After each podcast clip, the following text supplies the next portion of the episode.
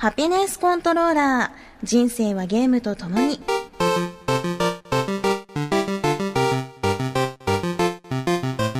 この番組は FPS から美少女ゲーム、さらには洋ゲーまで、私 DJ ミスズの生きる糧となっているゲームについてご紹介。夏休みはクルーザーで南の島に行ってきたんだ。いいでしょ何それ全然羨ましくない。クルーザーなんか全然乗りたくないんだからね。じゃあ、ミスズは何だったら乗りたいのさ？私？私？巨大ロボ。チェルノアルファみたいなやつ。チェ、え、何？そんなちょっと引くくらいのゲーマーである私のお気に入りを次々にご紹介します。たまにはゲーム以外のことも話しますが、大体が Z して。まあいいや。それでね、イルカも見れたんだよ。水しぶきがキラキラしてすっごい綺麗だった。何それ全然羨ましくない。私怪獣と戦いたい。体液とかブシャブシャ浴びながら。ハピネスコントローラーレベル83。すっごく久しぶりな気がしますね。ね前回の更新は7月の？7月26ですかね。あー。じゃあ結構こんなに空いたのは久しぶり、初めてかな、うん。もうね、何があったか結構忘れてしまいましたね。え、ん？何したっけ？まず私が、海に行った、うん。えっ、と、天神ホラーハウスに行った。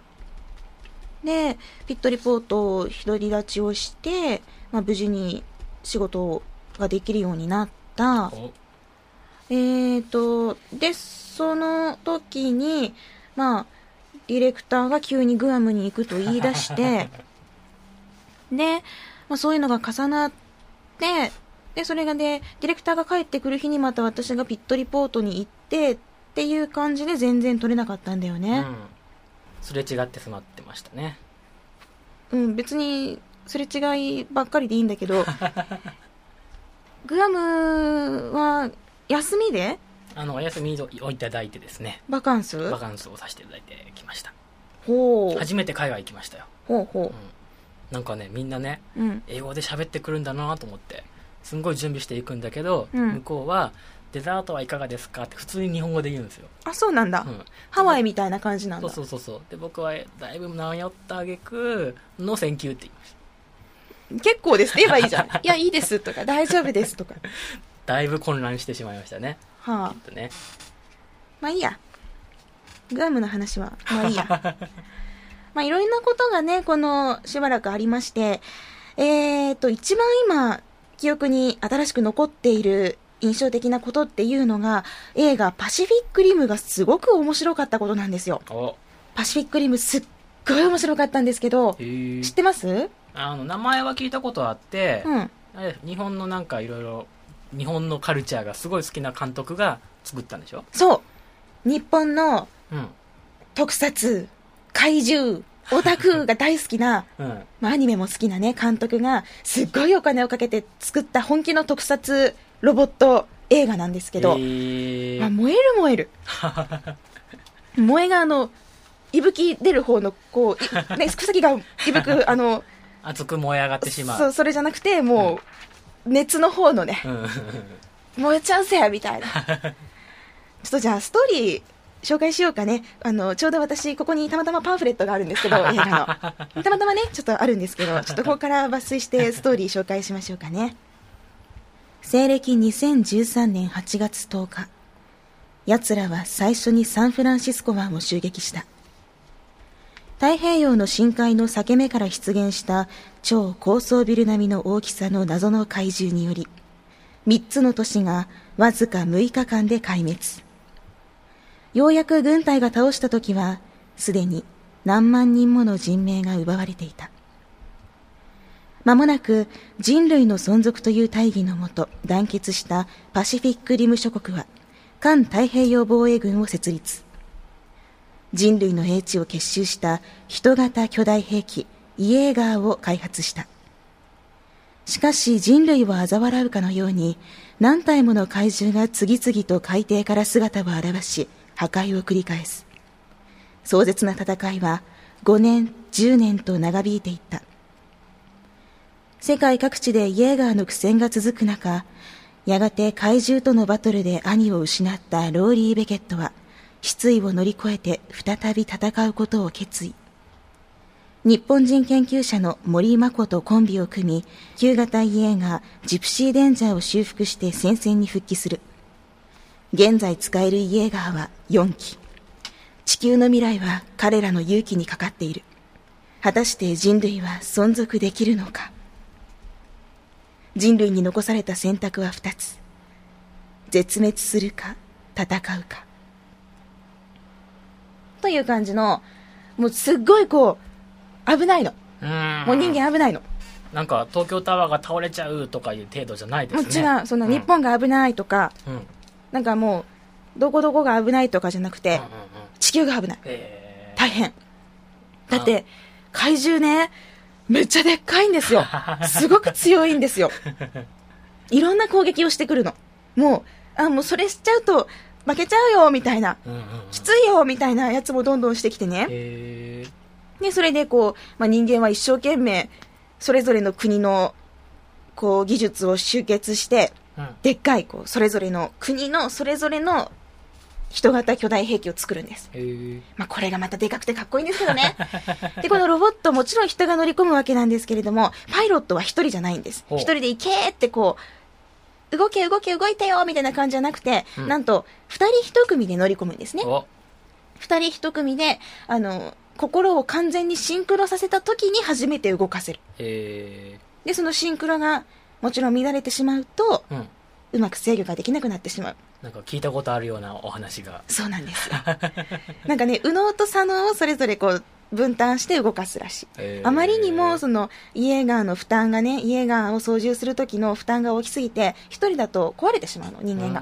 ううん。だから二人でやるんだけれども、いやー、あの、これね、映画の中ですごいなって思ったのが、今私怪獣って言ってるけど、本当に怪獣って言うんですよ。クリーチャーとかモンスターとかじゃなくてう、ん。怪獣って言うんです。すごくない？へええーえローマ字で怪獣って？そう。へえ海外のハリウッドの超大きなお金をかけたうん。ものの中で怪獣って聞けるんですよ。すごくない？へえ面白いな。まあね、その怪獣とロボットの戦いっていうだけで相当燃えるんだけれども、うん。これがね、あの、本当に分かってるのよ。例えば、なんかこう、バズーカを撃つとかじゃないの。うんガチでプロレスすんの。怪獣とロボットが。へえ、なんか遠距離武器使わないのってぐらい本気で取っ組み合いをするんよ。で、もう、すごいこうパンチを、怪獣のね、土手っ腹にボーンってうんやったりとかう、んなんか、あ、これこれみたいな。そう、重火器じゃないんだよ、これこれみたいな。ねうん、こういうのが見たかったみたいな、そういう戦いをやってくれるのね。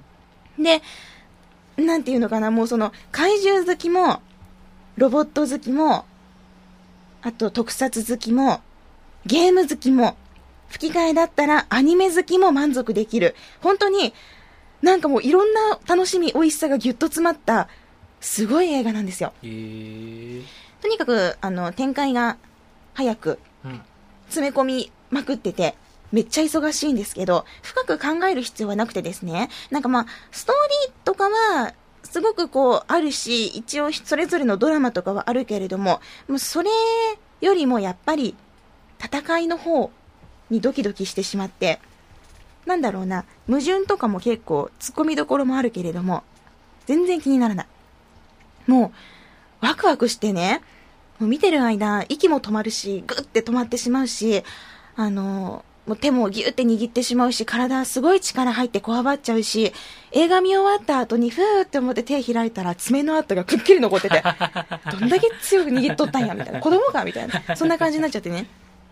なんだろう、これね、あんまりこう、こういうところがいいって言うと、そこばっかり見ちゃいそうだから、全体的に本当に熱くて面白いんですよ。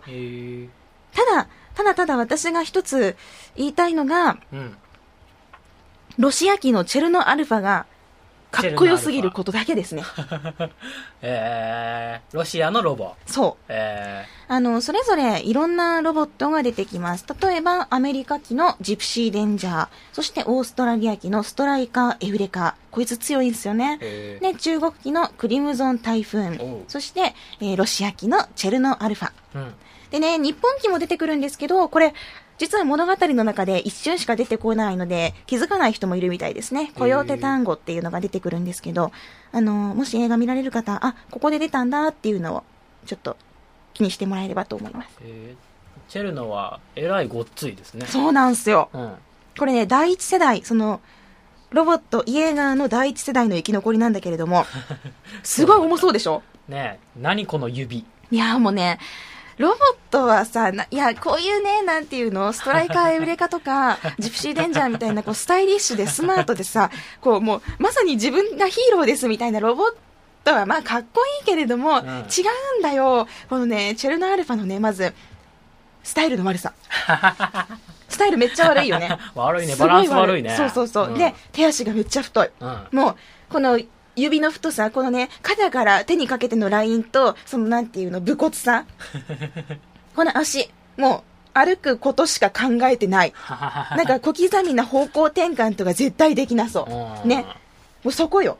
そこなんよ。もうね、私このロシア機のチェルノアルファのいいところっていうのが、武骨さと、あと、なんていうのも、力強さ。うん敵に対して、スピードとか、なんていうの、いろんな小賢しい動きとか必要ない。ちょっとごめん。当たっちゃったね、今マイクに。興奮しすぎですちょっよと当たったね。その必要ない。ただもう力で叩き潰すみたいな、その魅力もう目の前にあるものをすべてね、残忍に叩き潰していくような、そんなところが 素敵。えで、魅力は、この顔の部分、ーはマスクですね。この隙間がまたなんか怖くないですか？他のね、他の、他のイエーガーはこう、割と顔っぽいんですよ。それなりに、なんかこう、いい感じのヘルメットっぽくていいんですけど、うんうんロシア機のチェルノアルファだけがこう、すごい、なんていうの、無機質さを感じさせるうんマスクなんですね。で、この隙間から覗くライトが非常に残忍な印象を与える。えーちょっとね、表情も変えずにね、あの、許しを請う相手をね、叩き潰していくんよ。なんかぐっしゃりと。なんか擬人化が始まったぞいやいや、絶対そういうやつだって。あそうなの、うんえもう力だけなんよ。その、いろんなことを考える脳みそもなさそうなこいつが好き。もう本当に残酷。こいつが一番絶対残酷。もうぜひぜひ、あの、これから見るという方はね、それぞれの、あの、ロボの魅力、イエーガーの魅力っていうのも見てもらいたいなって思うんですけれども、一番ないなって思ったのは、クリムゾン台風、いや、こいつ、腕が3本あるんですよ。ははははすごいやんすごいでしょ？うんすごいんですよ。パイロットも3人いるんですよ。まあね、こういう風にそれぞれ個性があって本当に面白いので、とにかく難しいことは考えなくていい。だって、夏暑いじゃん。これ以上脳みそ使ったらさ、やっぱオーバーヒートしちゃって溶けちゃうから、難しいことなんて考えなくていいんです。考えなくていいので、ただただ興奮して、もう、若い頃の気持ち、幼い頃のその、怪獣ってすごい自分もヒーローになりたいみたいな気持ちを、もう一回取り戻してね、純粋な気持ちで見てほしいなって思う。多分、見終わった後にため息が出る。はぁ、はぁ、よかったなーって。で、ヒロインのね、森真帆、菊池凛子さんも本当に良かったんだけれども、ちょい役で出てくる芦田愛菜ちゃん。うんこれ、セリフないのに、まあ見せてくれましたね。私、実は芦田愛菜ちゃんって一回も見たことなかったの。ドラマとか全然興味ないし、うんあの、演技すごいって言われてても、全くその演技を見たことがなかったのねす。ごいね見事やねそれはねえ、本当？逆にねうんえ、そんなに出てた？そんなに出てるようんえ、私、あの、まるまるもりもりのやつしか知らん。それとかもねうんで、一回も見たことなかったの。えで、まあね、天才子役とか今までもいくらでもね、もう腐るほどバンバン出てきとったし、まあ言うてそんなでもないやろって思ったら、う んああ、すげえみたいな。ああ、泣きの演技だけでこんなにみたいな。もうこっちも、へーこっちも泣きそうやったもん。ーへーびっくりした。いやー、すごいね、芦田愛菜ちゃんセリフないのによくここまで見せてくれるねっていう。いやー、すごかったわ。さすがですね、芦田さん。まだちゃんとかちょっと言えない。芦田さんさすがでした。ちょっと、初めて演技見たんですけど、すごかったです。うん。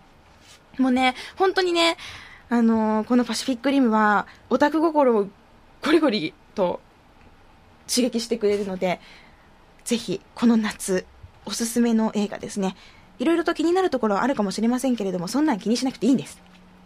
ね。もうちょっとこここうだろうとか、そんなんいいんです。盛り上がれば何でもいいんです。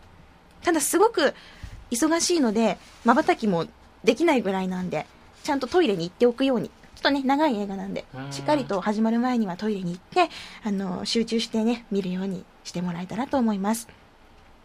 ツイッターの方でもパシフィックリム見てきたよって言ったらもうたくさんの人がね、自分も見た自分も見たって、熱かったって、本当に面白かったよっていう感想でした。で、私が見たのが 3D の吹き替えなんですけれども、実はあの、字幕の方ですとね、字幕の方だと、あの、ポータルの、おなじみの、ポータルでおなじみのですね、グラドスさんが声優として出てくるんですよ。グラドスの中の人が。で、これが AI としてロボットの中で喋ってくれるということで、まあ次回はちょっと字幕の方で見てみようかなと思います。いや、しかし、チルノアルファかっこいいね。だってね、パンフレットとミニクリアファイルセットとドッグダグ買っちゃったもんね。もうワクワクしすぎだよね、本当に。で、見て、見に来る人もね、割とこう、大人のおじさま一人だけとかね、結構へ、そういう、もう女子供いないっていう感じだったんで、へ本当気楽に行けると思いますえよ。少年心をくすぐりまくるパシフィックリム。ぜひ、ぜひですね、もうたくさんの方に見ていただいて、見た後は感想とか教えてもらえればと思います。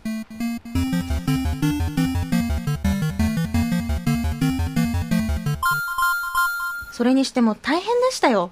7月末から私、生まれて初めて気管支喘息、急性気管支喘息っていうのになりまして、もう咳が止まらない気管支がね、すごく荒れてしまって、1時間に1回は咳込んでしまって、そうなると5分から15分ほどもう咳が止まらない。へで、もうごほごほガハガハなって、で、まあ、夜になりますとこれがひどくなって、寝ようとすると横になるともっとひどくなってね、もう、咳込んで、咳込みすぎて吐き気も出て、全然眠れないの。えなんか大変そうっては聞いてましたけどそこまで大変だったんですねうん。大丈夫でした？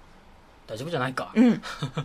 これがね、だって全然治ってないんですよ。2週間以上経ってるのに。へで、薬とか、こう、吸引の薬とか、貼る薬とかで、まあ、日中のうちはなんとかなるけれども、やっぱ夜夜がね、えうん。大変で、もう横になって眠れないから、とりあえずベッドに腰掛けて、うん。もう座ったまんまちょっと目つぶって休むとか、そんなんでしかな、ね、休めなくて、全然なんか、ゲームする気力もなくて、うんうんうん生きることと仕事に精一杯みたいな。う わあ大変でしたね。うん。せめてねゆっくり眠れたらよかったのに。そうなんよ。で、ね、せっかくこう、マインクラフトとか楽しそうで、いろいろとね、ボイスチャットとかしたいけれども、結構咳込んでしまうからね、喋れないし、ううん、残念だなと思って。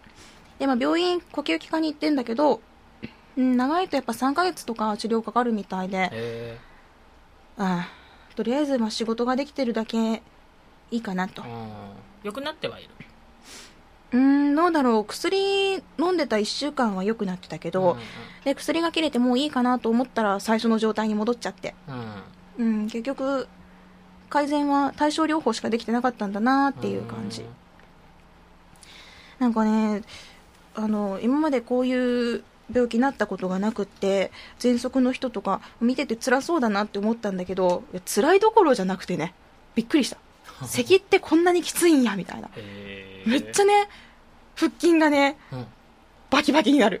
割れとる割れそう。ちょっとそこはね、お、いいんじゃないのって思ったけれども、それどころじゃないきつさやったね。めっちゃでもお腹付近がスマートになってね。えよかったんだか悪かったんだかですうん。ね本当だよ。でもね、その、喉は大丈夫なんですよ。気管支なんで。うんだから全然喋る方は、まあ、薬さえちゃんと正しい時間に飲んでれば大丈夫なんで、あとは寝るときですね。早く良くなってほしいな。ちょっとゆっくり眠りたいです。そろそろ。ね。で、そんな中、グアムに行ってきたと いうことですかね。すいませんお休みいただいてええ。楽しかったですうん。うんまあいいんじゃないの？たまにはね、そういう旅行も。うん。うん普段あんまり長期休み取れないじゃないですか。うん。ですね、うん。初めてこんなに長く行かしてもらいました。意外とでも焼けてないですね。うん、でも皮がむけ始めてきてあそう。結構黒くなってきてですね。うん。現地のチャモロ人の方と一緒に写真を撮ったりしたんですけど、うん。並んだらもう現地の人みたいな感じになりましたよ、本当。うん、そっくりそっくり。割と 割と日本人離れしてるもんね。ねえ、うん。楽しかったです。そっか。泳いだりしたの？あのー最速最初の日海行ったりして、うん。次の日の朝とかも行ったんですけど、うんうん。あのー本当海綺麗ですね。色が全然違う。ブルー？ブルーです。何の成分が入ったんやろと。なんかブルーレット的な色になってるんですよね。ブルーレットって言うなよ。そんな。置くだけみたいな。それそれちょっと全然いいイメージないから今。ごめんなさい。間違った間違ったでなんかあのちょっと潜ったら、もうすぐサンゴがいっぱい。うん。でもう本当足元に魚が泳いでるんですよ。カラフルなやつが。でちょうどそのそのためにうん。防水のカメラを買ってってうん。でそれ持って行ったんですけど結構ね、もう水族館みたいな写真がたくさん撮れました。え私も大村湾ずっと見てたよ。あ本当？うん。本当？うん。ボートレース大村海だから大村湾だから。ああねああねずっと海見てた。うん。すごい海見てた。朝から夜まで見てた。水着のお姉さんとかいた？うんうんカポーク着た選手しかいない、そっかそっか、うん、えー、同じ海でもだいぶ違うんだなって思いました、ね、じゃあちょっと大村湾の話しようか。大村湾はねあのね藻がすごいんですよ。そっちはね魚とかサンゴとかおっしゃってますけど、うん。こちら藻がすごいんですよ。おもうね水面まで頭出てくるぐらいの大量の藻が来まして 実はボートレース大村はですねこの藻の大量発生によりレースが中止になったこともあるぐらいの ものすごいこう繁殖っぷりでしてえ。ーボート巻き込んじゃうのよこうプロペラとかね。そうめっちゃ危ないの。もうん、うそのぐらい藻がすごいの。どう？こういう海もあるのよなるほどね、うん。えーこっちも意外と藻があったですけどないとこはなかったからね。平気でしたね。あとヤドカリがでかい。はあ。超でかいんですよ。うん。拳ぐらいある。でも普通のヤドカリ見たことないけん。うん。普通のヤドカリは親指ぐらいやけど、うん。もう向こうのヤドカリは拳ぐらいあってうん。でこう掴んでみたらですねあいつ体柔らかくてうん。ぐにゅーんって指の方にハサミを手を伸ばしてくるんですよ はいというわけであのーグアムを楽しんできたディレクターなんですけれども、指指噛まれたエピソードはいいえーとですね実は皆さんにプレゼントをちょっと買ってきたそうなんです。はい。というわけで、えーリスナープレゼントということにしたいんですけれども一体どういったプレゼントを買ってきたのか教えてください。はい。ではまず一つ目、えー一番手前のやつですね。これですか。そちらです、えーグアムのお土産屋さんで買ってきた、えーゲームに関するものです。はい説明しましょう、えープレイステーションムーブあのー遊ぼうっていう棒がありますよね。一番上にこう赤いとかいろんな玉がついてるあの振るやつね。あれの、まあ、ちっちゃい模型とラムネのセットであのラムネをこの PS ムーブの中に入れてプッシュボタンを押すとあの遊ぼうの先っちょの玉からポーンってラムネが出てきて口の中に入れて楽しむことができるというはい全然この番組の趣旨と合ってないプレゼントですね。ありがとうございます。はい、というわけで PS ムーブラムネですね。後で写真ちょっとつけておきましょう。はい。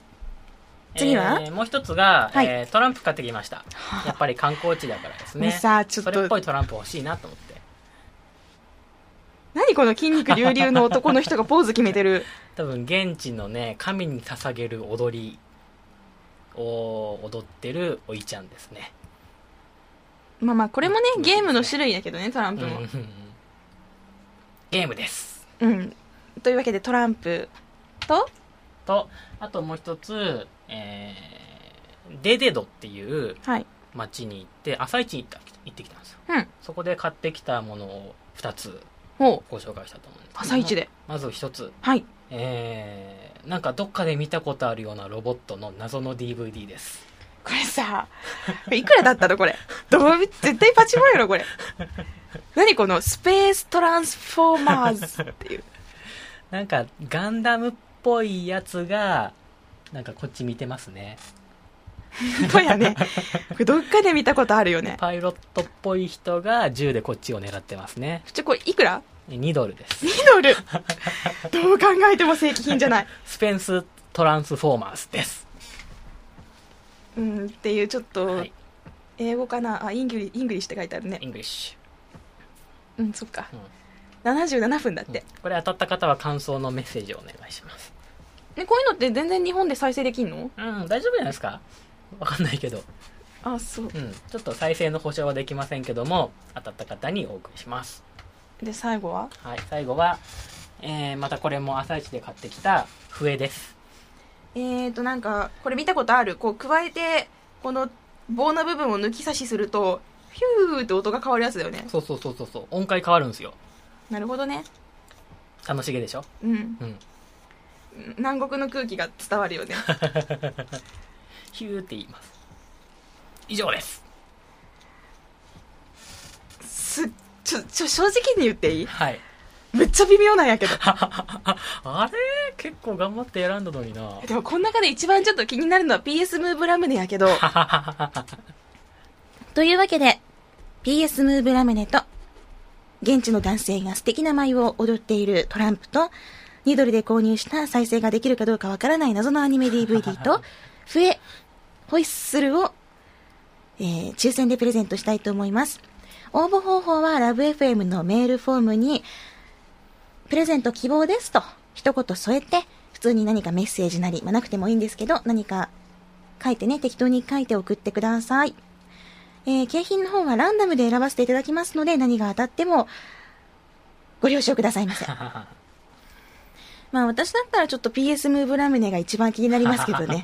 何が当たるかお楽しみってことであの初めてメッセージを送る方もこれまでねずっと送ってくださっている方も当たればラッキーぐらいの気持ちでプレゼント希望と添えてみてくださいなんかこうラブ FM のステッカーとかもらえたりするの？ああ一緒にお送りしますよ、うんうん。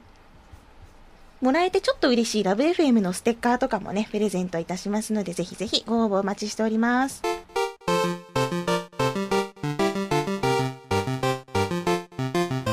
それでは皆さんからいただいたメッセージ紹介したいと思いますが、えーお休みしている間にすごく大量に届いたので、えー申し訳ないんですが、一部ね、紹介していきたいと思います。全部読んでますよ。では、最初のメッセージは、グラビーさんからです。みすずさん、住本 D、こんにちは。お盆前に少し面白い催し物を開催したので、ここで紹介したいと思います。開催したので、おゲーム好きが集まるコミュニティサイトから実施した、その名もゲームミーツラブ。男女合計75人、男性40人、女性35人。これだけ聞いているとどこぞの婚活パーティーのように聞こえますが違うんです。会場内の連絡先の交換は、えー会場内での連絡先の交換は一切禁止。携帯を含む貴重品はロッカーへ。そうなんです。今や常識ツールである携帯を没収。退場時には女性陣から先に出てもらうので、よっぽどお気に入りの人でいて、えー女性が出待ちでもしない限り、勝手に男性が女性を口説いたりはできないという徹底ぶり。じゃあ何をするのかというと、会場内で男女に分かれてゲーム大会をしようというイベントなんです。持ち込んだハードは PS3 を8台、360を2台。いろんな方のご好意で貸していただきました。ここで Wii U がないのは主催者側が持っていないのではなくて、プレイするゲームが結構本気ものが多いからなんです。FPS 部門からは Battlefield 3、 Call of Duty Black Ops 2、レース部門からは Forza Motorsport 4、狙撃部門からはスナイパーエリート V2。あと女性陣だけは持参ゲーム OK なので、これ以外にもありました。例えば、FPS 部門では Team Deathmatch で男女に分かれて、男性が一中の女性のキルレートを上回ることができた場合だけ、後でフリートークの時間を獲得できるといった仕組みです。男が強くないとダメなのね。なるほど。でも、そんなの男が大体勝っちゃうんじゃないの？そう思われるかもしれませんが、ここに来ている女性陣はゲーマー、いえオタクなんです。実際凄まじいバトルが繰り広げられて、男性陣のデス数が伸びる伸びる。もちろん女性からの逆アプローチも OK なんですが、女性はキルレの条件などはありません。中には女性のゲーマーで、普段めちゃくちゃうまいはずが手を抜いている作詞な方もいました。結果普通のゲーム大会のような感じになってしまいましたが、とても盛り上がるイベントになったので満足しています。もしこの会場にみすずさんがいたら、どれだけ男性陣が闘志を燃やしたのか考えるだけで名残惜しいです。オンラインでは味わえない人と人との触れ合いたまには杉本ディレクターの権力でこのようなイベントを実施してみるのもいかがでしょうか？ということです。すごい。グラビーさんこんなイベントを開催したんですね、へえで女性35人も集まるっていうのがすごいですすねごいですね。ほぼ同じぐらいの割合で。あって言ってもそっか。PS3 も入っとうもんね。うん。そうやね。じゃあ入るわ。普通に来るわ。360のほら女性率めっちゃ低いけんさ。あーそうなんだ。35人もおったらもう結構割と福岡県の中の全員集まったんじゃないのぐらいのさあるけどさ。PS3 入ってんのまあ集まりやろ。へへえ本気のねイベントですね、まあ、別にその、なんていうの出会いを前提としてるわけではないんですね、えでもなんかタイトル「ラブ」って書いてありますよ。あ本当やん。うん。けしから ダメですか宮田さん。けしからダメですか。このぐらい許してもらえませんか。でもなんか一緒に遊べるのは楽しいですよね普段一緒にゲームやんない人と一緒に遊んでって。でもさでもさ思ったんだけどさうん。あなたうまいですねって。うん。タグ教えてくださいよって言ってさうん。えタグみたいな。え PSID ですけど何かみたいな。あですよねみたいな。なりそうじゃない？ああありそうありそう、うん。あるあるネタがある。こう国の違いみたいなこうなんかいろんな壁を感じるよね えー、すごいね。こんなイベントできるんだ、うん。知らんかった。行きたい？こういうのあったら。ちょっと体験してみたいです。でも残念ながらあなたうまくないので 誰も口説けないと思うの。ああそうか、へうん。えでもまあスナイパーエリート V2 と聞いたら行くしかないですよね。本当ですね。うん。うん。まあねこここのゲームほどナッツショットが楽しいゲームは他に知らないので。それで一番取った後好きな男子を口説いたらいいですよ、そっか。うん、いいね。ナッツショット決めまくった後に口説くんや。あの人怖い怖いもう。逃げたい。早く逃げたいみたいな。いやーでもこんなイベントあるって本当知らないし、知らなかったし面白そうなので、うん。ぜひ今度ね開催される時には教えていただければと思います。うん告知とかね私もお手伝いしようかなと思いますゲームを通じた出会いか。いいですね。うん。なんかあるといいですね。ディレクターにも。ありがとうございます、うん。続いては、はじめましての英吉さんからです。初めてメールします。1ヶ月前にフレンドさんから勧められて、ミスズ城の存在とこの番組を知り、やっとレベル82に追いついたものです。自分は去年の10月に箱丸デビューし、ドリキャスのぐるぐる温泉以来オフ戦だったんですが、せっかくの Xbox なんだからと Xbox フレンズでオンデビューしたんですが、その Xbox フレンズが8月いっぱいで閉鎖するそうです。そうなんですよ。うんあの、いろんな、まあ登録してる人の、あの、まあ、女性の中のその実績ランキングとかいろんな、いろんなね、データが見られた Xbox フレンズが閉鎖しちゃうんです。えー、そして、ノラってやっぱり怖いという人がほとんどの中、Xbox フレンドでフレさんと知り合った人って少なくないと思います。時代の流れといえばそれまでですが、閉鎖はやっぱり寂しいです。このハピコンは箱一が発売されようとずっと続いていただけるよう陰ながら応援させていただきます。みすずさんが浜名湖協定に来るときには協定デビューすることを約束しますね。ということです。ありがとうございます。そしてね、機関支援にはこういうのがいいですよというアドバイスもいただいています。そうか、Xbox フレンズ、私は登録してなかったんだけど、その便利さっていうのは結構聞いてて、いろいろコミュニティができたりとか、トピックがあったりとか、いろんなね、データを見ることができたっていうだけでも本当にすごく便利だなって思ってたんだけど、ね、閉鎖なんだって。うんでもなんか新しくできるのかな、また。うん、どまた新しくその整備のためにみたいなかもですねうん。ハピコンは、ね、なんか、仕事が忙しくなっても続けてはいきたいですよね。うんううんん。なんかこう、あちこち出張行くようになっても、まあ今までも行ってるけど、なんだかんだ隙間で撮ってるしね。うん。せっかくこれだけの360ファンが集まってきてくれているので、私も大事な情報源になっているので、続けていけたらなと思います。もしボートレースデビューされる際には、私がわかりやすいボートレース初心者講座をね、やってもいいですよ。おおお英吉さんもぜひこれからもね、360ライフ、そして、新しく発売される箱一ライフも楽しんでください。ありがとうございます。あ、そしてもう一人初めましての方がいらっしゃいますね。ワイカトーさんからです。みすずさん、住本さん、はじめまして。ラブ FM の地上波でハピコンを知り遅くなりましたが、最近になってハピコンを全部聞き終えることができました。おおー、あの地上波が、こういう風に繋がったのか、嬉しいですね。思い返しても、とにかくみすずさんの存在を知った時が一番の驚きでした。360を持ち歩く年頃のお嬢さんがヘッドショットとかナッツショットとか、あの日何の心の準備もないままラジオを聞いていた分、僕の心に突き刺さりました。すいません。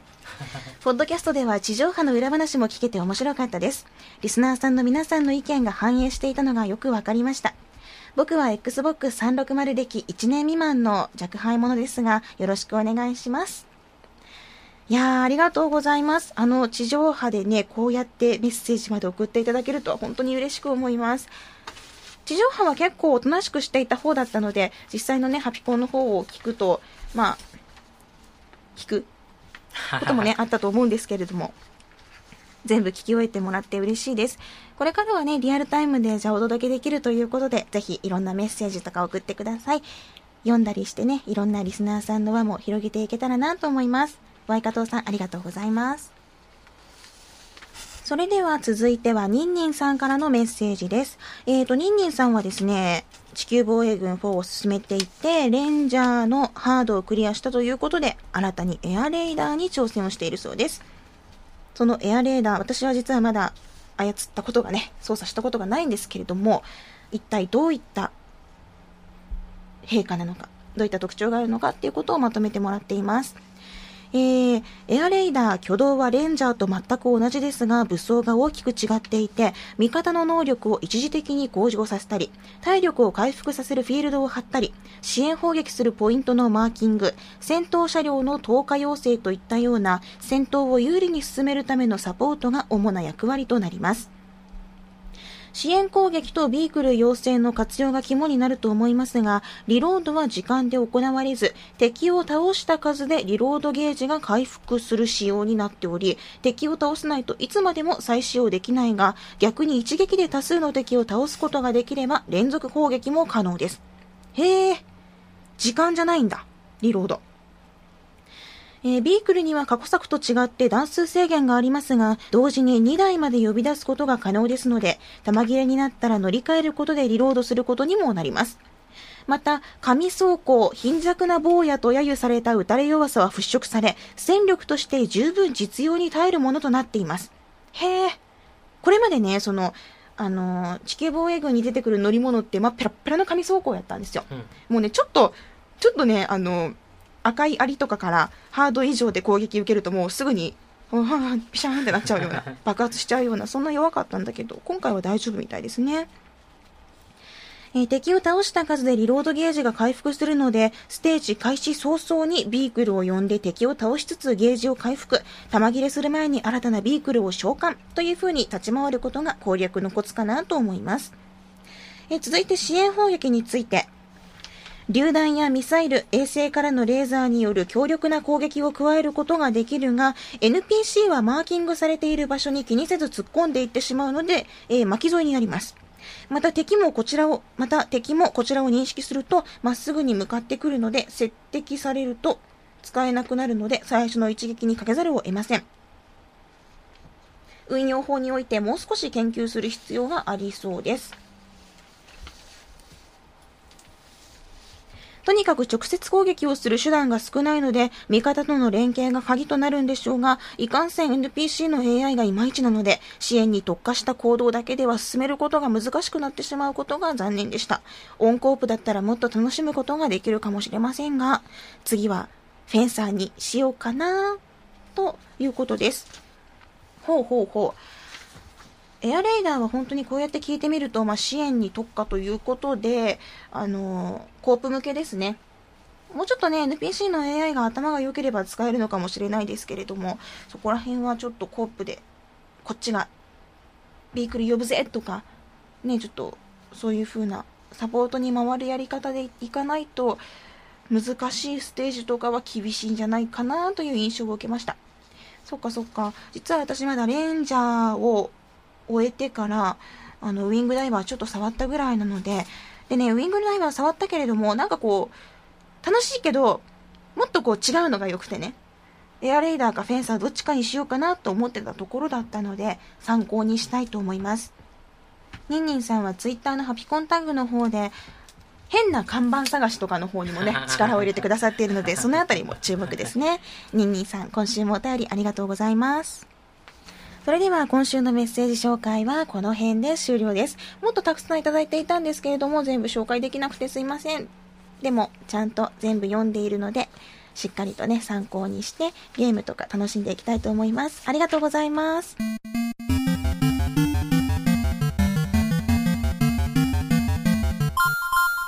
では続きまして皆さんからいただいた、えー、ハピコンタグへのツイートも紹介しましょうってどっさりですね。こう印刷して持ってきてもらうんですけど、こうどっさりですね。どっさりです。よし、じゃあ、一生懸命。じゃあ、A41 枚につき1つぐらいですね、拾っていこうかな。箱入り坊主さん、昨日友人に地球防衛軍4をやらせたら、今日送られてくるメールのお祭りに必ず地球防衛軍と署名が、あいつ EDF に入隊したんか。かわいいですね。かわいい、かわいいお友達ですね。ノリがいいですね。そうか、もう署名に入れてくるようになったのか。そっかそっか。まあ EDF はね、誰しも入隊したくなる舞台ですからね。仕方がないとも言えますね。ズースカさん、レベル80に聞きました。えー、フレンドの状態が面白いコメントで出るゲームといえば、ニーヤゲシュタルト。かなりヘンテコなコメントが出てて、笑わせてもらった覚えがあるよ、ということです。ニーヤゲシュタルト持ってなかった？うん、途中になってますけど、ね。途中やってよ。えー、どうなるんだろう。やってみます。うん。やってる時教えて。今やってるって言って。そうしないと見ないから。うん。メールするメールする。今からゲームするよ、うん、今から寝るようざい 普通にうざい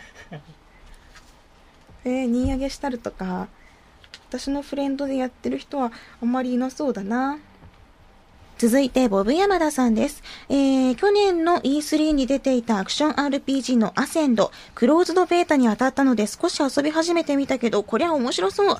あまり詳しくは言えないけど、日本の Xbox ライブアーケードで正式に配信されるのが楽しみ。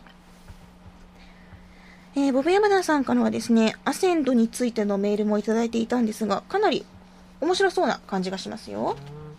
いつ配信なんだろう。ちょっとね、最近あんまり、実はちまちま勇者30を進めてるばかりで、あんまり情報をゲットしていないので、あ、でももうすぐ勇者30クリアでき、勇者30クリアできそうなんで、ちょっと紹介もね、今度したいなと思います。アセンドか、チェックしてみましょう。周吉さん、仕事休憩なう、USJ でバイオハザードザ・リアル開催中か、眼根でゾンビを撃ちながら進むアトラクションということで、荒木さんのバイオハザード嫌いが治るんじゃないかな？治らないよ。バイオハザード嫌いだもんだって。もう何が嫌いってゾンビが怖いもん。なんかもうね、だから、いやらしいんだって。あのゾンビ。なんかもう、ドワーって、ニュルーって出てきてさ、なんかもっとこう、ハッスルしてほしいよね、ゾンビにも。走るとかさ、思いっきり叫びながら出てくるとかしてくれていいからさ、なんかああいう驚かすために出てくるの本当嫌だ。もうバイオハザード怖い。とかそのアトラクションめっちゃ難しいらしくて、うん、何万人目の参加者が初めてクリアしたみたいなニュースになってましたよ。え？ー、うん、すごいって。そんな難しいの、うんうんうん、この難易度は挑戦してみたくないですか？したい。ね。ちょっと楽しそうっすよ。ね。え、うんえー、えー、え USJ ってあの大阪にある、うんうんうん、行ったことある？スヌーピーが好きやけん行った。あ本当。えー、どうしよう。8月末にね電波組のね野外ライブもあるけんね。そっちと ちょっと合わせて行っちゃいたいねこれね、うん、マジか。そんな難しいったい。え何回でも行っちゃいそうだねこれね。へえグラビーさん最近のゲームって HP 回復を注射プスプスするの多いけど、キャラの腕が大丈夫なのか心配。わかる？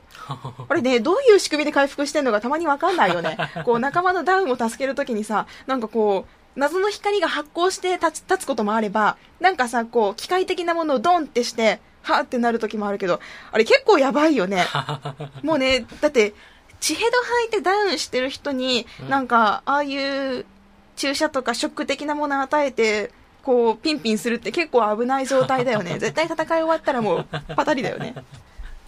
割とこうなんか、危ないよね。うん Left 4 Dead とかだとさ、こう、応急処置してる様がちゃんと見えるのね。なんかこう、回復するときに、別のキャラに向かって包帯こう巻いてるのギュッギュッギュッみたいなこう、動作があるのと、うんあとなんかアドレナリンみたいなの注射して、一時的に体力が回復したような感じになるものもあったりして、まあちょっとリアルなんだけど、最近ね、そうだよね、あの、ダウンしてる仲間を助ける姿を見てて、これどうやってんだろうって思うことが結構あるけど、まあ、まあそこ突っ込んだら負けですからね。まあそれは昔からありますもんね。そうそうそうそう。ね。まあなんか、仲間の力で回復するっていうのは、こう、少年漫画的にもね、セオリーなんじゃないですかね、というね。確かにちょっと心配になりますよね。ここんな、なんか薬打って大丈夫かな、みたいな。ハピコンカップの方もね、レースだったり、ハッピーウォーズだったり、すごくスパ4だったり、皆さんの方でね、楽しんでいただいているようです。嬉しいな。できるだけリツイートするようにするので、また開催するときにはね、皆さんこれやるよって教えてください。そして、私も参加しているのが、ハピコンマイクラ、んマイ、ハピコンマイクラ、マイクラハピコンカップ。マイクラハピコンワールドなんですけれども、あのーこれね、見るたんびにすごく、いろんなオブジェが増えてまして、すごいなって思います。結構ね、頻繁にログインしてくださる方とかがもうね、どんどんどんどん作ってくださって、まあ、観察するだけでも面白いですよね。うん。前見に行ったら番組タイトルを作ってくれてる人がいてですね。うん。また装飾が賑やかになってましたよ。カラフルになってました。ハピコンが？ハピコンが。あの、私が発見した分は、私のブログに載せてるんですよ。うん。で、また、あの、近々、住本 D がマイクラオープンするときに私も入って、またパシャパシャ写真撮ってね、ブログの方でも紹介したいと思います。で、実は私、お家を作りかけで置いててですね、ダウンしちゃったんですよ。寝落ちしちゃって、ちょっと、ちょっとね、迷惑かけてそうなんで、あの、撤去するか、作る、ちゃんと作るかしたいと思います。すいません、ほんとすいません。作りかけで。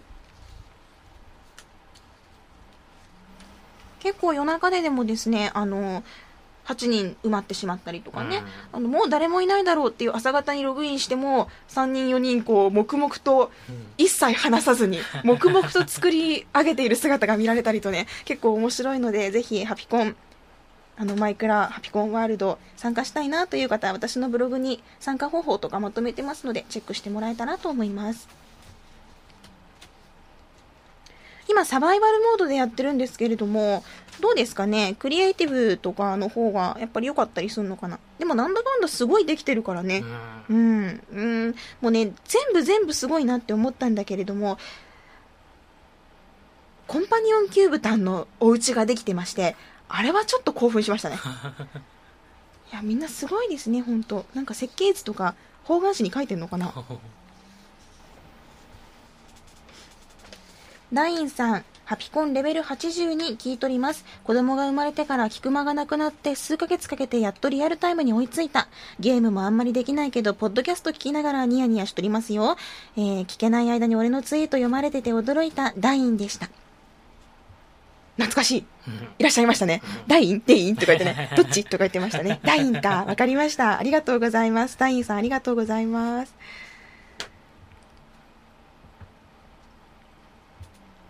結構、読みでね、混乱するというか、どっちだろうって思ったりしますよね。で、なんか下手にさ、違う方で読むとさ、なんかこだわりがあったらどうしようとか思ってドキドキしちゃうよね。ああ、間違えてたらどうしようみたいな。タイニャンさん、ハピコンってのがスマホで聞けると最近気づいて聞き始めた。で、ゾンビ相手に有効な武器でバールが紹介されていたけど、これは正直不正解な気がする。単純な攻撃力は高いけど、刺した場合に抜けなくなる。返り血で滑るリスクあり。やっぱバット当たりが正解だと思う。そしてそれに対してガッキーだったさんが、えー、奴らには一撃必殺じゃないと危ないですよ。バールのようなものに、バンテージ巻いたやつが耐久性も高いから楽ですね。一撃なら消防が使う手斧が一番楽です。って何真面目に話してるんだろう。真面目に話してもらって、うん全然大丈夫です。そうだね、そう、確かに、バールだと、一回頭に思いっきりめり込ませて、脳みそとか思いっきりさ、ズブリと破壊して、もしそれで死んでなかった場合っていうのがちょっと怖いですね。抜けないかったりとか、まあ、返り血とか体液がその滑ってきてさ、あの、滴り落ちてきた時にうん、ちょっとね、怖いので、確かに単品ではちょっときついかな。ガッキーだったさんのように、ガッキーさんのように、過去形になってましたね。過去形になってますよ、名前が。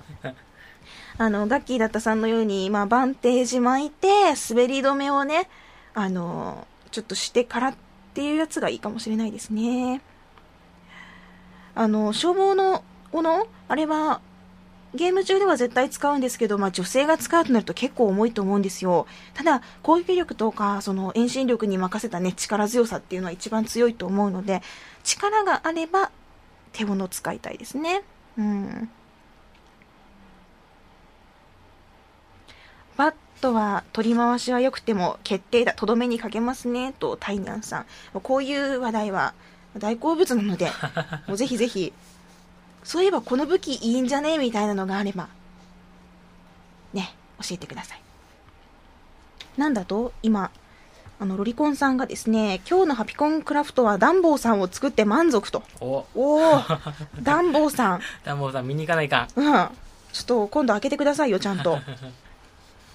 あのー今後ちゃんとオープンの際には、ハピコンタグとかハピコンカップタグの方にね、ツイートするように徹底させておきますので、たまに忘れとうや。すいません、うん。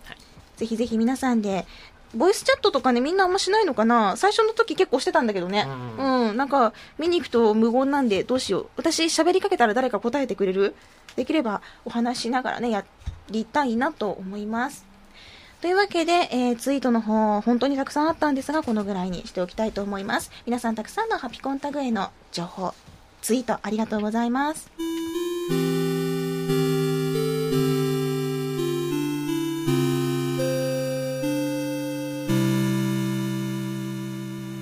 わけで、そろそろエンディングの前に、もう一度プレゼントの、えー応募方法など紹介しておきたいと思います。今週のプレゼントって毎週してるみたいだね。えー今週、グアム帰りのディレクターからのプレゼントを用意させていただきました。まず一つ目が PS ムーブのラムネガシー、そして二つ目が、えートランプ、そして三つ目が謎のアニメ DVD2 ドル。と、えー笛ですね。ちょっと南国の音のする笛を、抽選で4名様にプレゼントしたいと思います。応募方法はラブ f m のメールフォームに、えー普通のお便りを送るようにプレゼント希望と添えて、えー送信をしてください。通常のお便りに付け加えてもいいですし、まあ別に、いつも聞いてるよって、プレゼント希望ですってさらっとでも大丈夫です。プレゼントはランダムでこちらで選んでいきたいと思いますので、ぜひぜひたくさんのご応募をお待ちしております。では、エンディングに行きましょう。番組の最新情報はラブ f m のウェブサイトからチェックしてください。URL は lovefm.co.jp、http://lovefm.co.jp です。パソコンかスマートフォンからアクセスすると、ポッドキャストのコーナーがありますので、そこからハピネスコントローラーを選択してください。メールフォームや私、ミスズのブログへもリンクしています。ツイッターのハッシュタグは、シャープハピコン、シャープ HA、シャープ HAPICON。番組に関することをつぶやくときにはぜひ使ってください。ということで、今回はここまでです。結構中断したね、席で。ねガハガハなったね。ゴホゴホ、ガハガハ。でも、やっと、なんとか、ここまでたどり着きました。ハピネスコントローラーレベル83。お相手はみすずでした。また次回をお楽しみに。ハピコン 5G。今気づいたけど、ディレクターが結構髪を切っている。最強天神ホラーハウス。こっちにおいで。第三章わらべの歌。